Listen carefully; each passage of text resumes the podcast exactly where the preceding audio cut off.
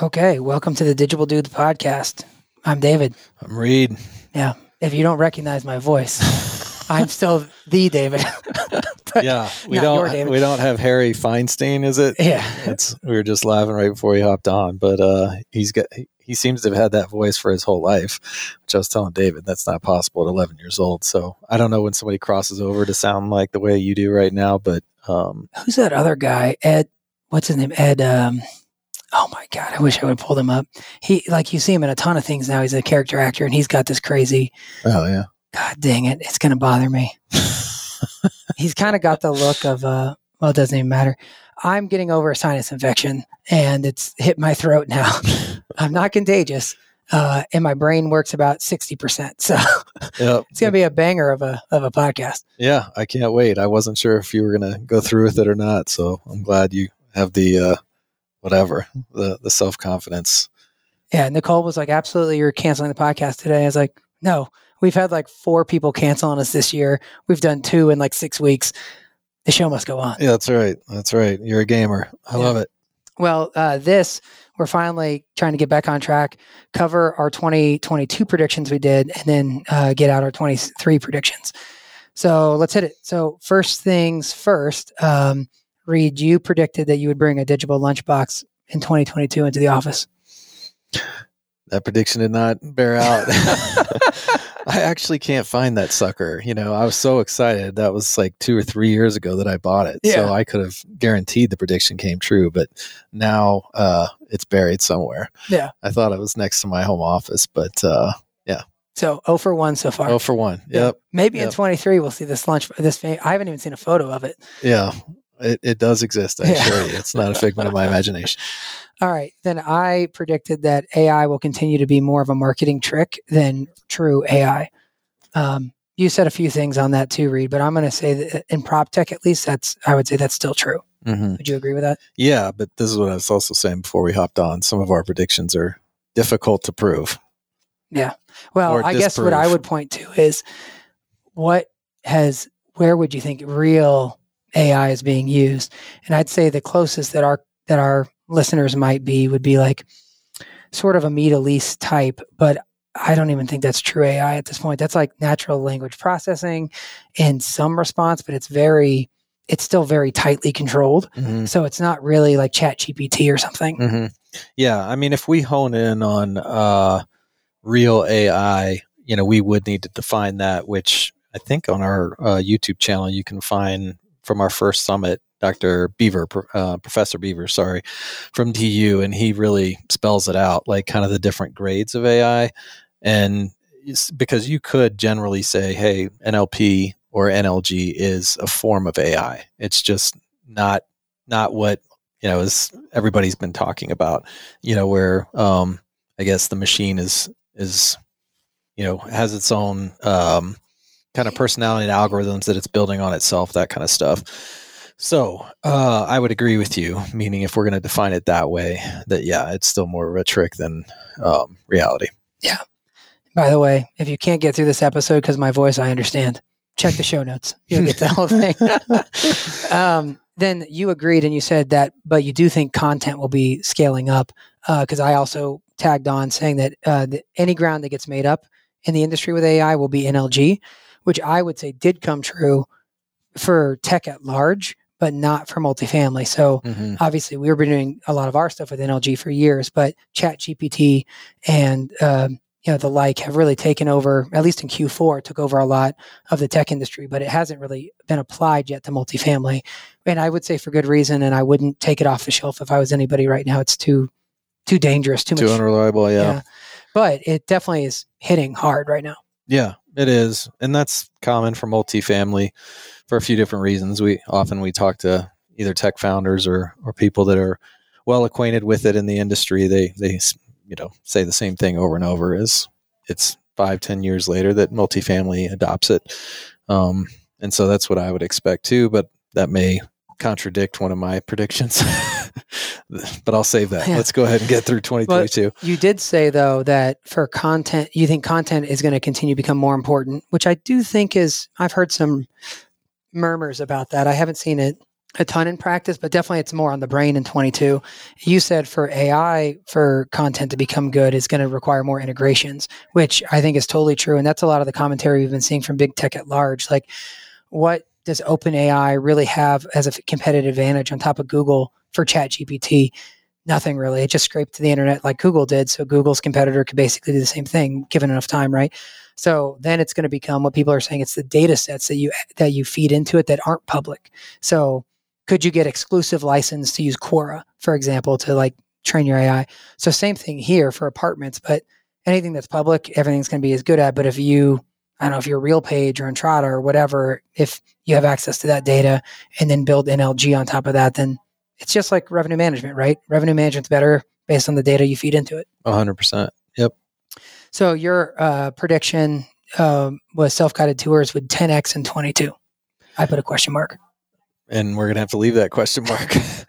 so uh, if a listener is out there and has the answer to this, then please let us know. Otherwise, you know, we'll we'll have to come back to that one. So shame on us for not doing the, the homework or I guess having the, the baseline that we could compare to. But I don't think I, I, I believe I would be right. You know, part of it is just because we're still in in early stages. It's only been a few years, um, therefore 10x may not be as bold as I had presented to be. Yeah, we can call Jennifer or um, shoot towards Georgiana, Georgiana, yeah, and, and, Yeah, and they find we should have done that. But Yep. um, anyways, for this one, I you may not even if people don't think it's true, it could be true because to your point, like a lot of people were purchasing these in 21, didn't maybe get them rolled out until 22. So just from a scale standpoint, maybe maybe each property didn't see a 10x growth, but from a mass, there is a 10x growth. I could Yeah, see. totally. And that's one of the things Jennifer mentioned to us is there was less, uh, I think, time for her to, or Pynwheel to get on boarded. And I want to say it's because they're using existing fob like technology so that you didn't have to get all new hardware. Because Yep. that was one of the things that would slow it up to your point about, well, it started in 21, maybe they're rolling it out now. Now it's getting to a point with some of the new technology. Uh, shout out, you know, to, to Jennifer and Pynwheel that they can move a lot quicker. So all the more reason to believe that 10x probably did happen, but we'll validate that. Yeah, uh, definitely more than 21, I would think, even though we are out of the pandemic and you could tour. One thing I will say though, uh, and this is a few degrees separated from me and you, but I haven't heard anywhere near as much about self guided tours from our client services department since the pandemic. Mhm. So obviously there was all sorts of things that people, you know, were surfacing as ways to to try and uh, keep keep the boat uh, moving. But um, yeah, in the last like I don't know year, um, it hasn't come up anywhere near as much. And to me, I saw it as a as a great differentiator, something I definitely want to be marketing if I were a property. Um, I don't know if you feel any differently, but it just doesn't seem to have the same buzz that we we heard a few years ago. Yeah, I think just conjecture, I'm with you. I haven't heard as much about it. Part of me thinks that's because some people it's standard now. And so it's not like a unique thing. It's like we just do this now. Right. The other part to me, back to your marketing, is that's always been a hole because it doesn't back to your integrations. But it's like previously, like your BetterBot or Perq or whatever wasn't seamlessly integrated with your tour thing. So it was like a separate, almost like you started to bifurcate your funnel if they were going self guided tour. And it's going to just take time for those companies to all coalesce into like one funnel Mhm. where it's like, all right, well, it plugs into the Perq or BetterBot widget seamlessly Mhm. and maybe it does now but that was not it before where and so there was no it's harder to advertise because you almost had a separate marketing campaign for tours Mhm. versus standard stuff which is not a great experience Totally. But I wouldn't say it, and not that smart technology has become table stakes, but it, in a way, I think, you know, it's getting there if it, if it isn't already, meaning with those A assets, or it's like, of course, you're going to have Nest, or course, uh, of course, you're going to have some sort of, you know, whether it's Google or Amazon, like functionality built into the home. Um, it doesn't seem like we're quite there yet with uh, self-guided tours, but where you know developers are like, that's a no-brainer. That has to be there. So i agree that maybe it's lost its luster isn't quite the talk that it was a couple years ago both because of the pandemic and because it's become more accepted. But um, i don't think it's it's caught up you know, to I'll just say the general kind of smart technology movement that we're seeing in the industry. Yeah, it's interesting because a lot of the single family homes are definitely uh, like maybe more into self guided than multifamily at this point because Mm-hmm. you don't have someone there on staff. And, uh, you know, it, it, you, we had talked about this during the pandemic, but there was a, you had, you had to have it because you had no other way to show apartments basically then for many. And now that you, it's reverted where now people have opened back up and they'll go tour, it feels like less of a hot button need. But from a long term consumer standpoint, it's definitely going to be an expectation over the next 10 years, right? Mhm. You can, so it's just how, how quickly do you decide to get there? But I think one of the arguments we heard, not arguments, but benefits that both Georgiana and um, Jennifer had expressed was that conversion rates were better on leases. So it wasn't just about you know the flexibility, you know, of being able to take a tour at not just fi- uh, nine to five, but remember at least one or if both Yeah. of them were offering out of hours, like or off hours, but that they actually were seeing better conversions. And if that's the case, then and you're an operator, why in the world wouldn't you? Yeah, yeah. it's. I think about my own experience. Like we've been thinking about getting a second car since it's hard now with one Mhm. with a kid. And I knew car- that moment was coming. uh, I don't want to. I'm resistant, but I we've been so resistant to even look at cars because we don't want to get hounded by the salesperson. But if I could just go to Volvo and take a test drive without talking to anybody, I may have already bought one. hmm But it's like I don't want to talk to somebody, so I'm I'm putting it off as long as possible. hmm So they might think that it's not helping conversions because oh, once he gets in the front of a sales rep, he buys one. It's like, Mhm. well, I would have bought it six months earlier. You know, if I could have just gone, Totally. and I'm going to have my defenses up when I go now and talk to somebody. Yep. Yep.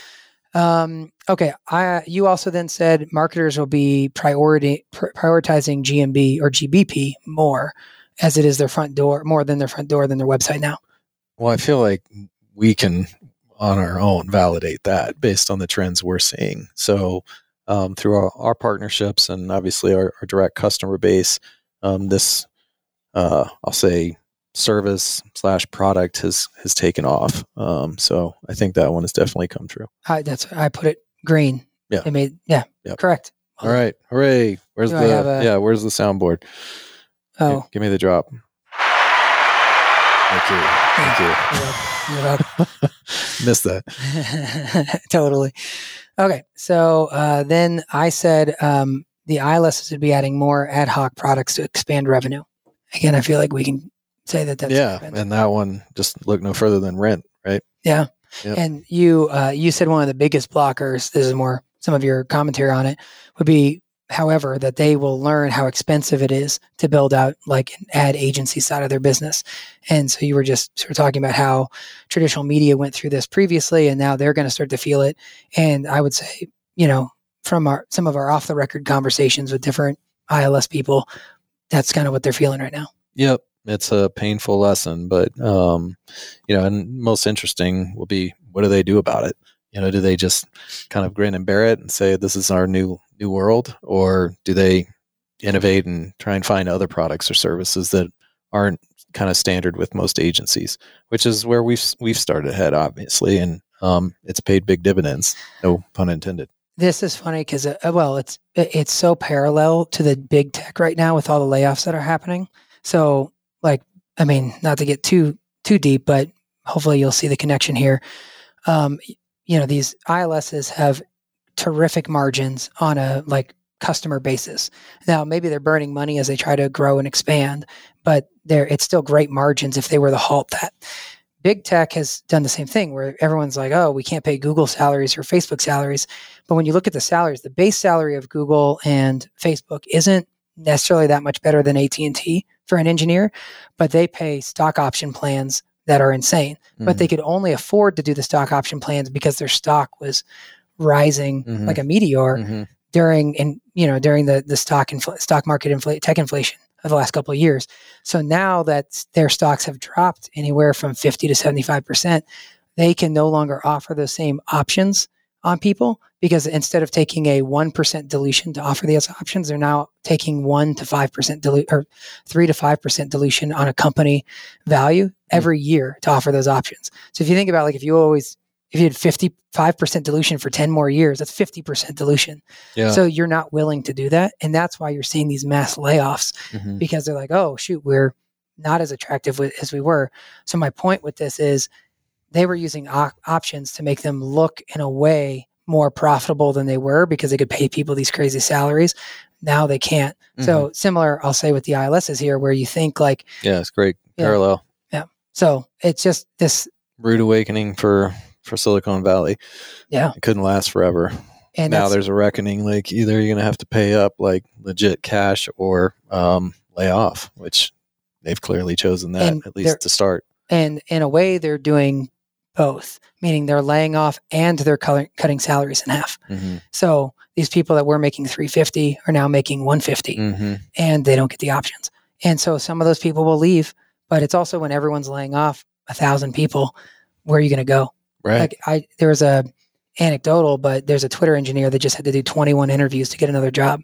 It's like, so not many parachutes out there for for that kind of job. Right, right. So it just gets hard. And I see the same thing in a way again with ILS, where as you saw with traditional media, your point last year. So it's a great business, but it's not going to last forever. It's the innovator's dilemma. So you got to find the next thing, and the next thing may not be quite as profitable, you know, or or well, lucrative as as what your standard product was before. Totally. And the problem's only going to get bigger. Um, more automation that that comes. You don't know who it's going to be, but somebody's going to drop their pants, and there's no going back when that happens. So, um, what might have been a 30 or 40 percent margin on platform X is going to go to 15 to 20, and then et cetera. And then it's like, is there a whole new cost model? And I believe there will be, you know, five, ten years from now, which is something Mhm. that I think will be fun for us to talk about, and you know how Digible's thinking about that. Well, in addition, um, it's what Jim Collins says in his books, right? But he's like, you want to you want to establish your war chest so that when times are tough, you can accelerate and expand Mhm. when everyone else is cutting back. So any of those companies in ILS that has built a war chest and is able to expand now, it won't. A lot of times you may not think it makes sense, but that's how you become the market leader when Mhm. everyone else is pulling back because they were redlining the whole time. Mm-hmm. So it's a more disciplined approach, but it's there for the taking for whoever wants it. You're just making the investment for, you know, the next five or 10 years. Um, I then said we should see more IPOs in 22 because the market seemed like it was peaking, which did turn out to be true, meaning that the market was peaking. However, we, in prop tech, we didn't really see the, uh, you know, the IPOs I thought we would see, at least in apartment prop tech. There was some in single family prop tech, but I wasn't going to count that. So I count this as a failed failed prediction on the actual IPO aspect. Was there any boos and hisses on that soundboard, or is it just applause?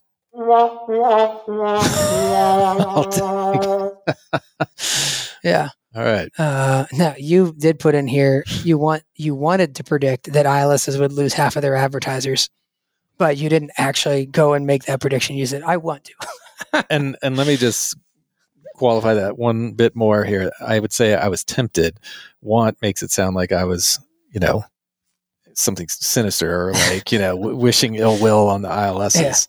Um, I was, but I knew I would never be able to validate that. Yeah, you you were saying that because changes were coming to Facebook Marketplace and a lot of ILSs were getting their leads from there. So when that fell off and the leads fell off, ROI would decrease, and therefore, why do I keep advertising? Yep, one hundred percent. but obviously there's been quite a habit that people have. I just buy it anyway. So you know. Yeah, and just accept you know a a lower, I guess, smaller uh, return on ad spend. Um, and then I had said in 21 uh, that I that we missed something that I wanted to call out, but we had not expected Entrata to go and raise the money that they did. Um, so that was in 21, and then we were thinking that maybe what would happen with them raising over 500 million in 22. And um, you know, it's interesting because I haven't seen, I really didn't see much noise from them in 22, besides the fact that they did buy their um, engineering team in India. So their Indian engineering team that we had talked to them about before was an outsourced operation. Now they bought it and brought it in house. But Oh, besides the merging of that, I didn't see them really, you know, like use it for acquisitions like we thought maybe they would or anything Mhm. else. Yeah, and I'd be curious to know what the cost was. Do you know? On, It wasn't publicized. Yeah.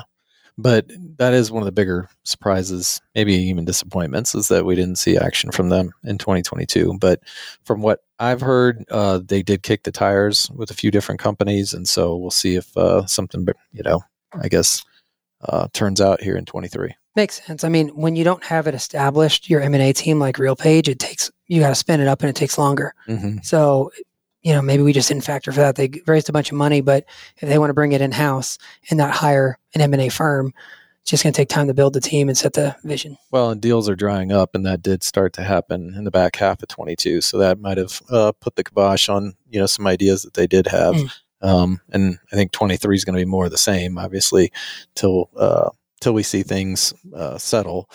Uh, I I think the deal flow is going to be far less in 23. Unless it's rescue missions.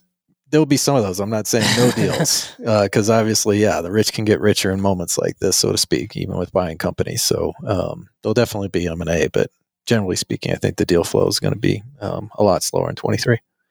Okay, So um, let's that's our 22 predictions. Let's move into 23. I thought you were going to say that you were still thinking that they may make some noise. I was going to ask you, but sounds like you're saying you wouldn't put that up as a prediction that they'll make an acquisition. Entrata? Yeah. No, I I actually do. Oh, okay.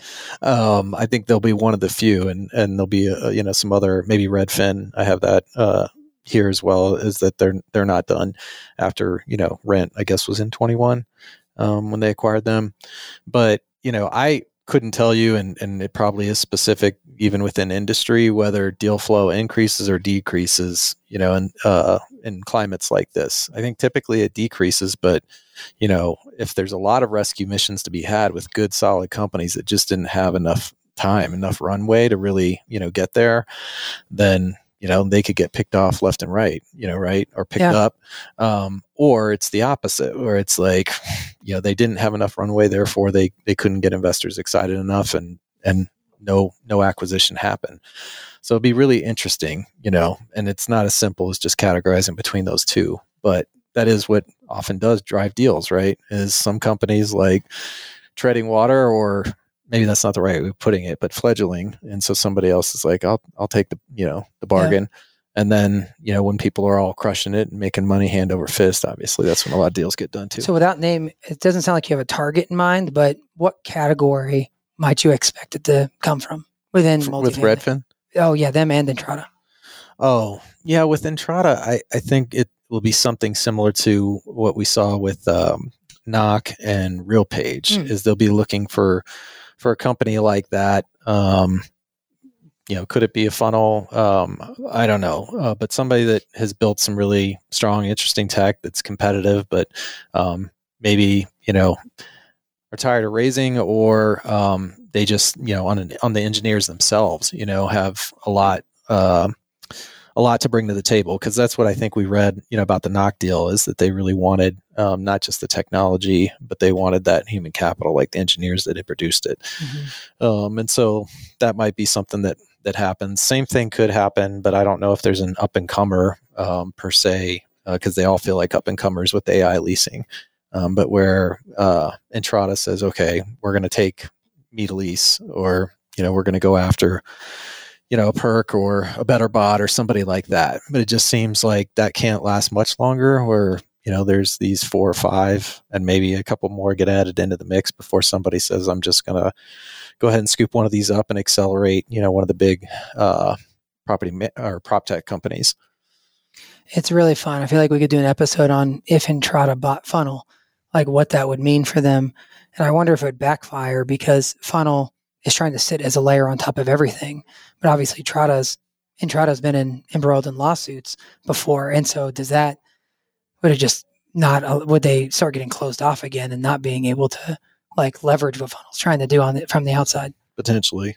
And then with Redfin, I think that their the acquisition with Rent is I don't want to say just the beginning because that makes it sound like they're going to do ten more of those, but that um, they would like to make a couple more similar moves, um, which you know would suggest it's going to be you know another ILS.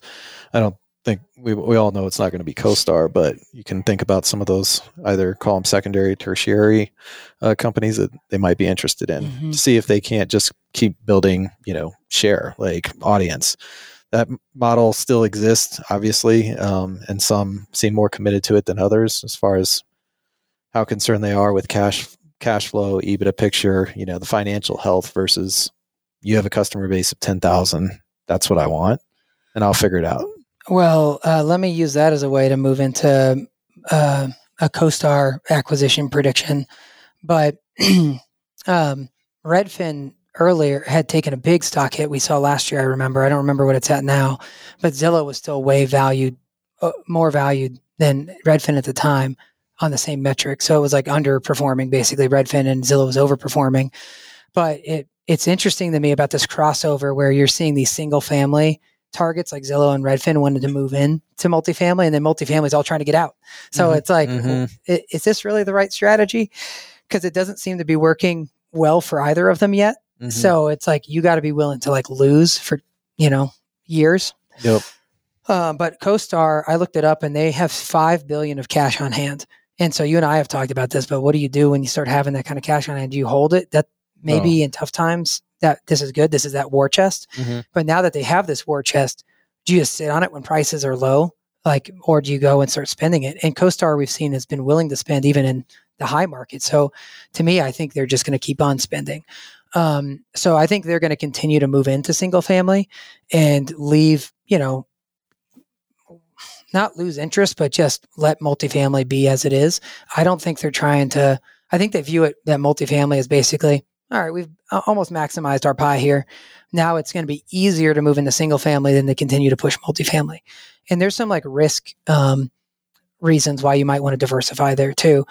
So uh, I thought this was interesting. In Q3 of 22, they were even in multifamily without innovation, they were already up 12% year over year in Q3 Jeez. on the massive number that they already Right. That's significant. Double digit growth is at that. Yeah. Yeah. And so I did find a rumor that CoStar is in talks to purchase Move, um, Move Inc., which is actually Realtor.com. So if they buy Realtor.com, it's kind of like the reverse of Redfin. And the rumored price is that it's they're looking around like three billion dollars. Um, I think this is super interesting because who else then would might be like, hey, hold on, we don't want this to happen, and it's like um, Zillow is one of those that come to mind to me, right? Like, and Zillow had looked at Realtor.com back in the day, but didn't move on it because it was too much dilution.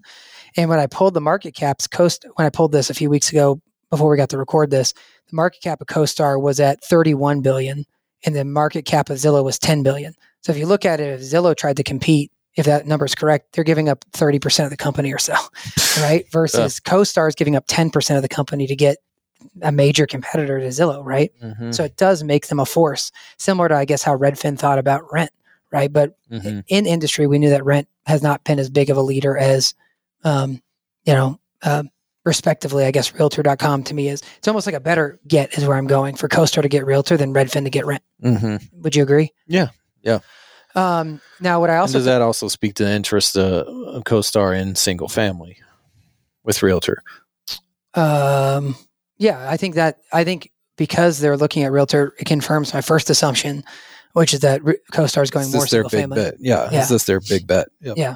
And even the, uh, giving up ten percent of your company is not small if that's a dilution Yeah, you take to buy Not it. when you're that size. Yeah. Yeah. But this is what I also thought was interesting. This is more of an aside. Uh, CoStar's revenue in Q3 was 557 million.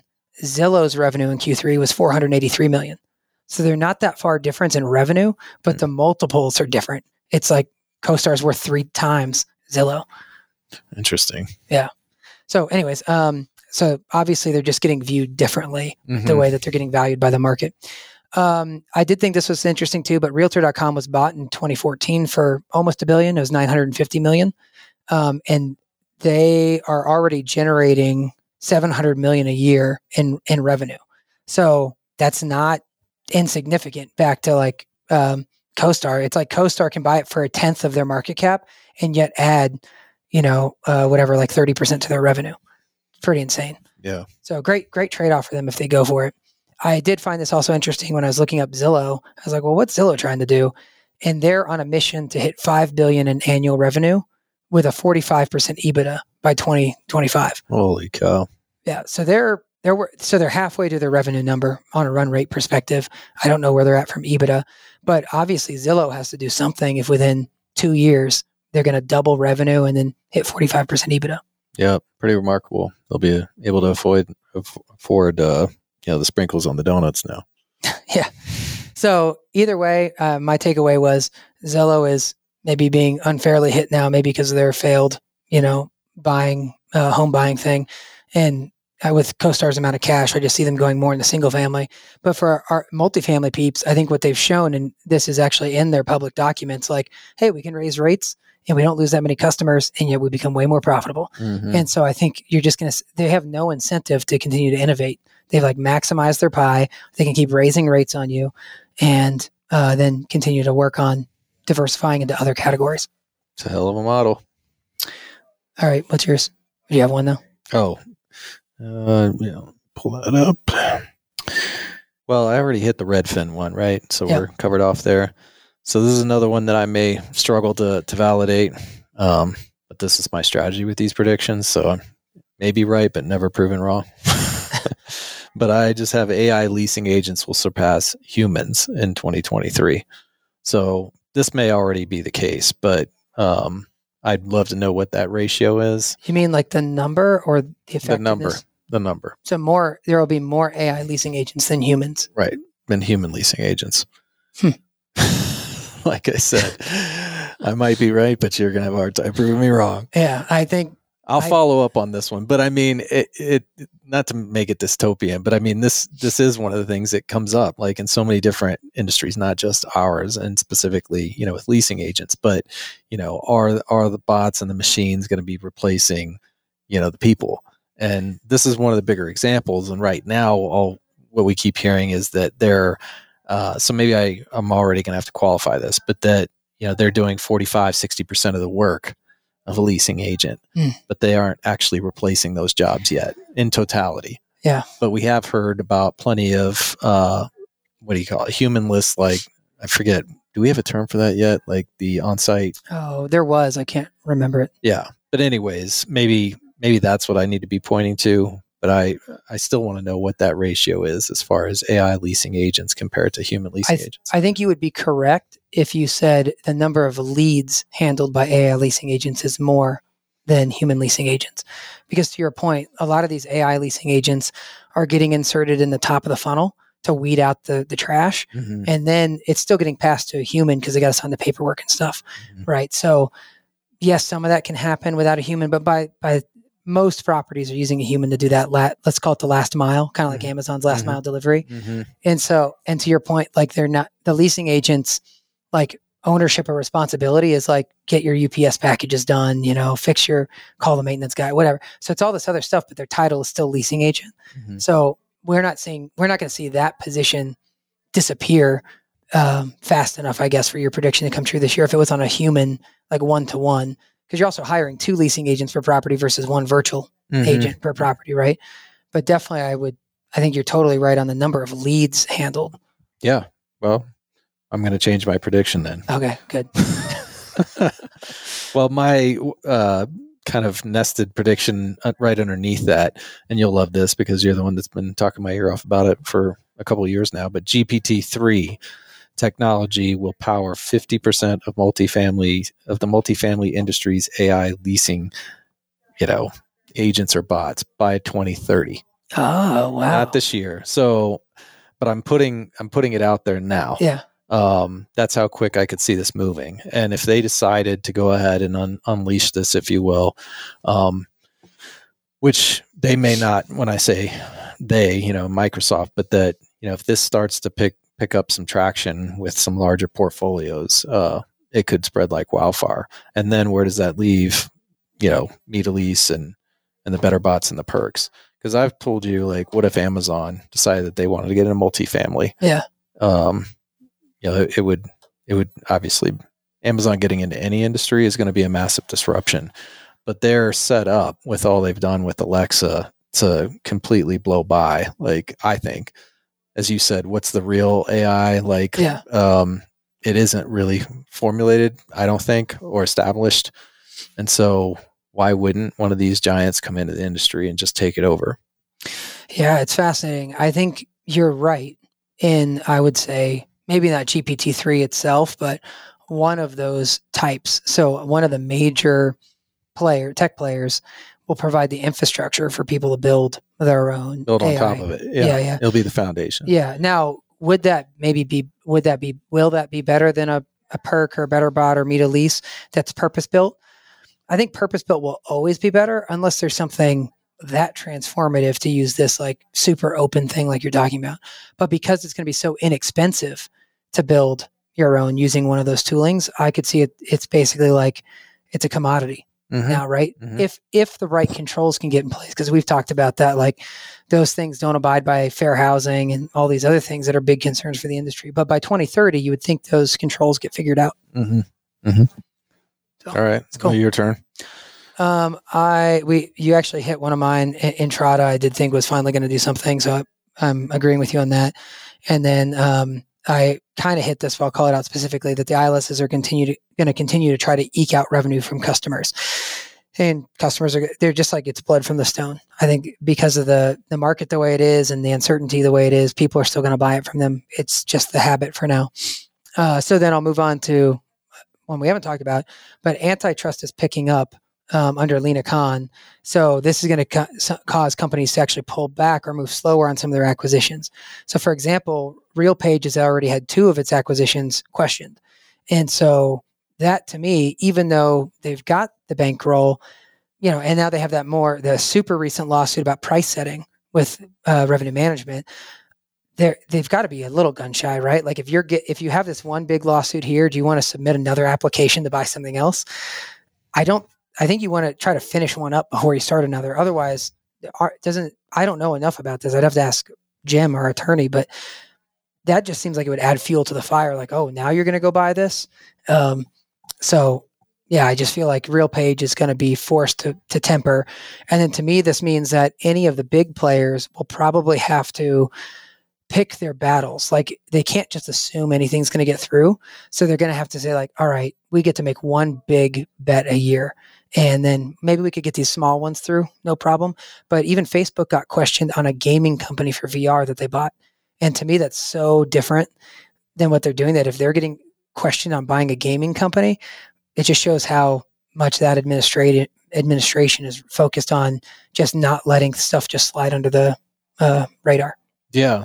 Uh, well, I couldn't agree more as far as the way you're framing the cli- climate right now um, related to antitrust. But another school of thought would be, you know, instead of one big bet a year, we actually have to make more big bets um, Mm. because we know that many of these are not going to make it through. Mm. Um, it's not as easy. I'm not saying that, you know, you, you can make 10 big bets in a year, but it's just one one other way of thinking about it. Whereas, like, if you make that big bet and then it gets held up or or not approved, then where are you? Yeah. So Well, if I'm I- the CEOs of those companies, I'm like, we need to make, you know, potentially more big bets. I think it's almost also what obviously they're getting advice on is are they looked at in isolation or is there any human involvement where they see that RealPage submits 10 big bets and all of a sudden they're like what the hell is happening over here right and now it, uh causes attention that they didn't want. So i don't know it's definitely a lot of game theory on that one. Yeah, I'd love to have somebody that I guess could speak to it for us. Like, um, you got anybody within the DOJ or? No well funny enough uh sort of for a different project. Insider? but um that's i though though would love so erica that's a to do for you. Yeah, let's get somebody get right on, on to talk about like uh how acquisitions are impacted by this. Um all right well i guess i should let you go Yeah, uh, this one I, I I'm still thinking about how how this will be validated, but and maybe it's already 25%. So I guess I would want to know the baseline on this. But I said 25% of the NMHC top 50 will be in single family by the end of this year. wow So I think I can name four or five. Uh, I won't say them out loud, um, but that are there right now. So that gets me close to 10%. Yeah. That number would need to double or a little bit more than that. Um, but I maybe, maybe it's because we know folks that aren't in that top 50 that are already in single family Yeah. and everything we've heard i feel like in our our, our network is saying that this is only going to pick up and last year uh, on the summit you know we had uh, mark taylor um, i think it was uh, bridge was the uh, single family um, as well as you know real foundations moderated and we had one more. Oh, it was, it was Joy. It was it was from RKW. Anyways, um, all of them it said that that part of their business was not about to slow down. Uh, but there may be some challenges just as far as what the inventory is out there, and that that would that's what could curtail the the amount of multifamily getting into it, uh, which was interesting. I think that was the perspective from uh, President Mark Taylor. Well, it makes a lot of sense to me. So I would join you in this one because um, I think it's hell. It may already be twenty percent because of the right. like because yeah. of what we don't know. Yep. To your point, but I had uh, been hearing on different um, real estate uh, personalities that I follow that a lot of these pe- people that were buying up swaths of single family um, were trying to do it themselves and realizing how hard it is, and now they're looking like someone bail me out here because mm. this is harder than I thought. And the overall sentiment is that um, real, you know, they thought that base. It's kind of like Zillow with iBuying, but it's like Zillow's like, oh, an algorithm can do this better than than a local human can. Mm-hmm. And that's basically what these folks are coming to is like, shoot, we had an algorithm that bought these homes, but now uh, we didn't realize like how much like upside down we're going to be because we don't know the market and we were wrong about it. And also just the infrastructure managing, blah, blah, blah. So now they're scrambling to find people to take it over and they'll just own the asset. But now they're going to, you know, basically cut their profits because they, it's going to cost more than they thought it was going to cost to manage it. Yeah. So makes a lot of sense. I, that's a good one. Cool. Well, I have one here that again would be hard for us to prove, but um, I'm just saying this is going to be the year of startup, new startup foundings for multifamily. So what I'm saying is new startups will be founded and worked on, but you're not going to hear about them yet. So if you think about all these layoffs that are happening, um, all these people like from Twitter, does that Facebook, include Adam Google, Neumann or? Uh, well, he he had a big announcement about his uh, about his. Oh, did he? Oh god, he did like a there was a private like interview he did for Andreessen Horowitz like back in the fall that they just released publicly mm. about what he's doing with his startup, and it's like it doesn't make any sense. It's basically I'm buying apartment buildings and I'm going to fractional uh, the people that live there are going to fractionally own it. As mm. like okay, whatever. It, yeah, I just good luck. Um, so that's a whole nother episode. But um, anyway, so people are going to start new companies, but we won't hear about them. Some of this will be from people coming from the outside in, like what the MeetElise founder did. But some of this will be from folks in this industry that are like, fine, I'm I'm ready to like do my own thing. I see an opportunity. And a couple of those opportunities that are here is one rev management. Makes sense to me with a RealPage lawsuit. If you had a product ready to go, you could jump in there and be like, hey, use me, I'm safe. Mm-hmm. You know, mm-hmm. we've covered off here. Don't you want to stay out of this lawsuit? Get your name away from it, mm-hmm. right? Mm-hmm. And so we know the the I forgot his name all of a sudden, but the guy over at Beacon that founded it's like it's he should be going hard right now, like on on his product. But I think there are going to be other there's opportunity for others to come in and do that too. Um, then, as you mentioned, CRM with Knock being snapped up and with Funnel really focusing on enterprise only sales and not you can't buy it unless you're doing the whole portfolio.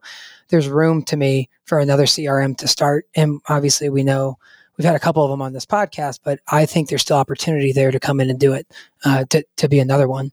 And then, um, and, and then who I, who would you see them serving?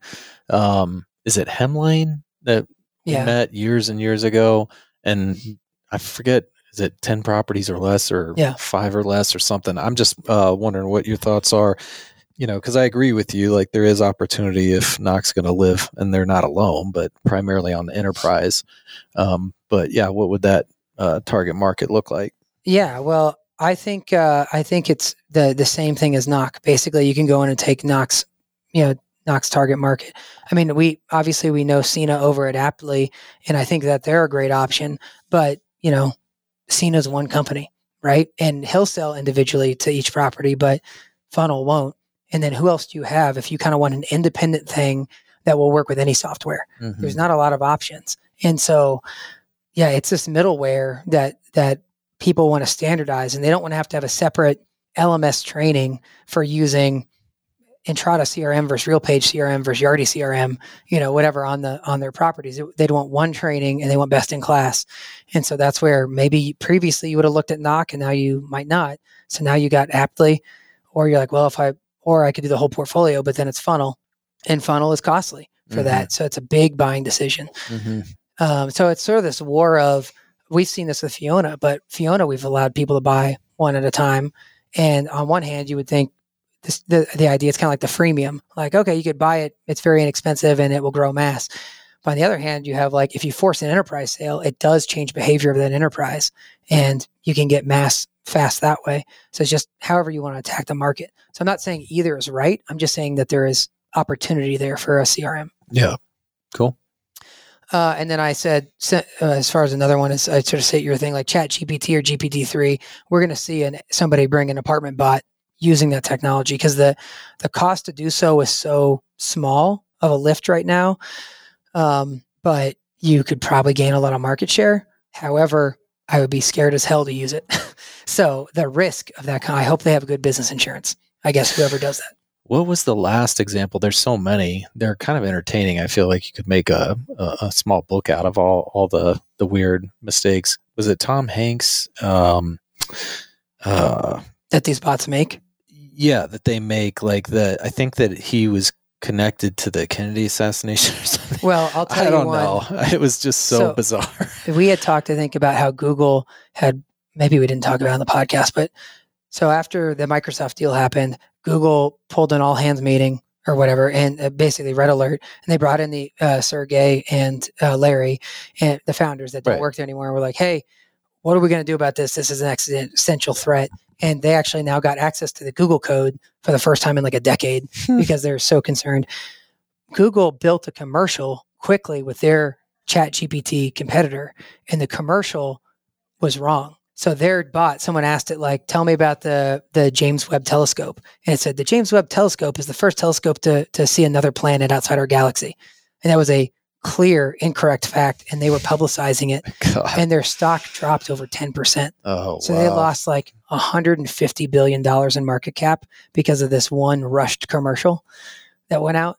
And it was like, I mean, how big of a blunder, but it also shows you how freaked out they are. It's the Jim Collins thing where it's like, don't pay attention to your competitor, pay attention to your own stuff. Mhm. They clearly looked at their competitor or what could be. got and I'm not saying they shouldn't- Yeah. They shouldn't, not saying they shouldn't look at it at all, but now they were like, we got to keep our ego in check and let the market feel. And instead, the market wouldn't have dropped 150 billion in value because they didn't do a chat GPT competitor last week, but because they put one out that was terrible, it took the hit. So it's Totally. worse to move fast in this case. Yeah, and it reminds me of the whole Speed of Trust book that yeah we all read last year. But just debits and withdrawals, it's no oh, different Oh, when yeah. it comes to stock. It's like they could get ten right and release that, and Yeah, they wouldn't probably see their market cap change almost at, at all if they got it right the first time. But now they took out this huge withdrawal. They have a bunch of egg on their face. You know, it's like how many examples of them getting it right is it going to take to close the Oh 150 they lost? I already see the marketing campaign. So I want to combine the Pepsi challenge with the um, uh, the Apple um commercials back in the day with Justin Long, where it's like he's it's like Oh, Justin Long yeah, is yeah. cool for Apple, and then there's Yeah. the dweeby Yeah, PC guy. yeah, So just imagine like you have whatever a Justin Long character or whatever, and it and it types on the screen like he asks it a question, and both bots pop up on the screen with their answer, Mhm. and you have Google's bot, Microsoft's bot, and it's like wrong, right, wrong, right. Yeah. Like, dude, Yeah. you would crush it. Yep, that I love it. All right. Um, That now would I, be a modern version of the Pepsi challenge. know? I'm saying, I want yeah, to take that. yeah, Yeah. you nailed it. Yeah, that'd be great. Now I want to do something like that for us. I just don't know what it would look like. um, all right. Well, I guess you're up now. Yeah, my last prediction is my boldest. So, are you on pins and needles here? I'm ready. Attribution, or wait, multi-channel attribution will not be solved in 2023. I couldn't help myself. Uh, you don't say. You're going out on a limb with this one. I know everybody out there hopes that I'm wrong, but uh, yeah, that's that's my safest prediction. Well, it's only going to get worse. I with know the that's Google why. transition. GA. Yep. Oh my god. Well, I thought it might be fun to end this with um and we got to wrap up here in just a second, but do you have any bold digital predictions that you're willing to share? Not that I'm willing to share. Okay. wink, wink. Okay. Yeah. I have one. Um, many know this, but we're really proud of the Fiona product, but it hasn't found its footing the way we've wanted it to. And a lot of that I'll put on myself here, but we, I personally haven't put a lot of focus on Fiona in the last three years while we were building the company and getting the company into the great place it's in today. But now we're re, we've reorged a lot of the company, and my role is I'm going to put a lot more focus on product this year. Now I'm having to pick my spots. So like websites is one of those spots I'm putting a lot of attention to, and Fiona, the traditional Fiona product, is something I'm spending a lot of time on too. So I think by Q4 it'll be I'll say it's going to start to find its footing about what it's going to look like for the next three years. Doesn't mean it's changing for the clients that have it today. I just think it'll, I think we've had a lot of the messaging has been incorrect. or positioning has been wrong. Uh, just the way we're packaging it up. Um, there's, it's got a ton of great value there. We just haven't, we've just let it burn for a while. So I'm, I'm saying in Q4, it'll find its footing. I hope you're right. Oh, come on. It'll be right. All right. Anything else? No, I think it's solid. It's going to be, you know, we're already in mid February, but still lots of time left in the year for some of the stuff to play out. So it's going to be fun. Well, if you made it through this episode with my weak ass voice uh, and you are passionate about any of the things that we predicted and you want to come on and talk about it, then just email hello at digible.com and we'll, we'll get a time for you to be on the podcast. And you can either debate us or, you know, like I said, just spew passionately about your, uh, your opinion that you agree with. But for now, we're out of here.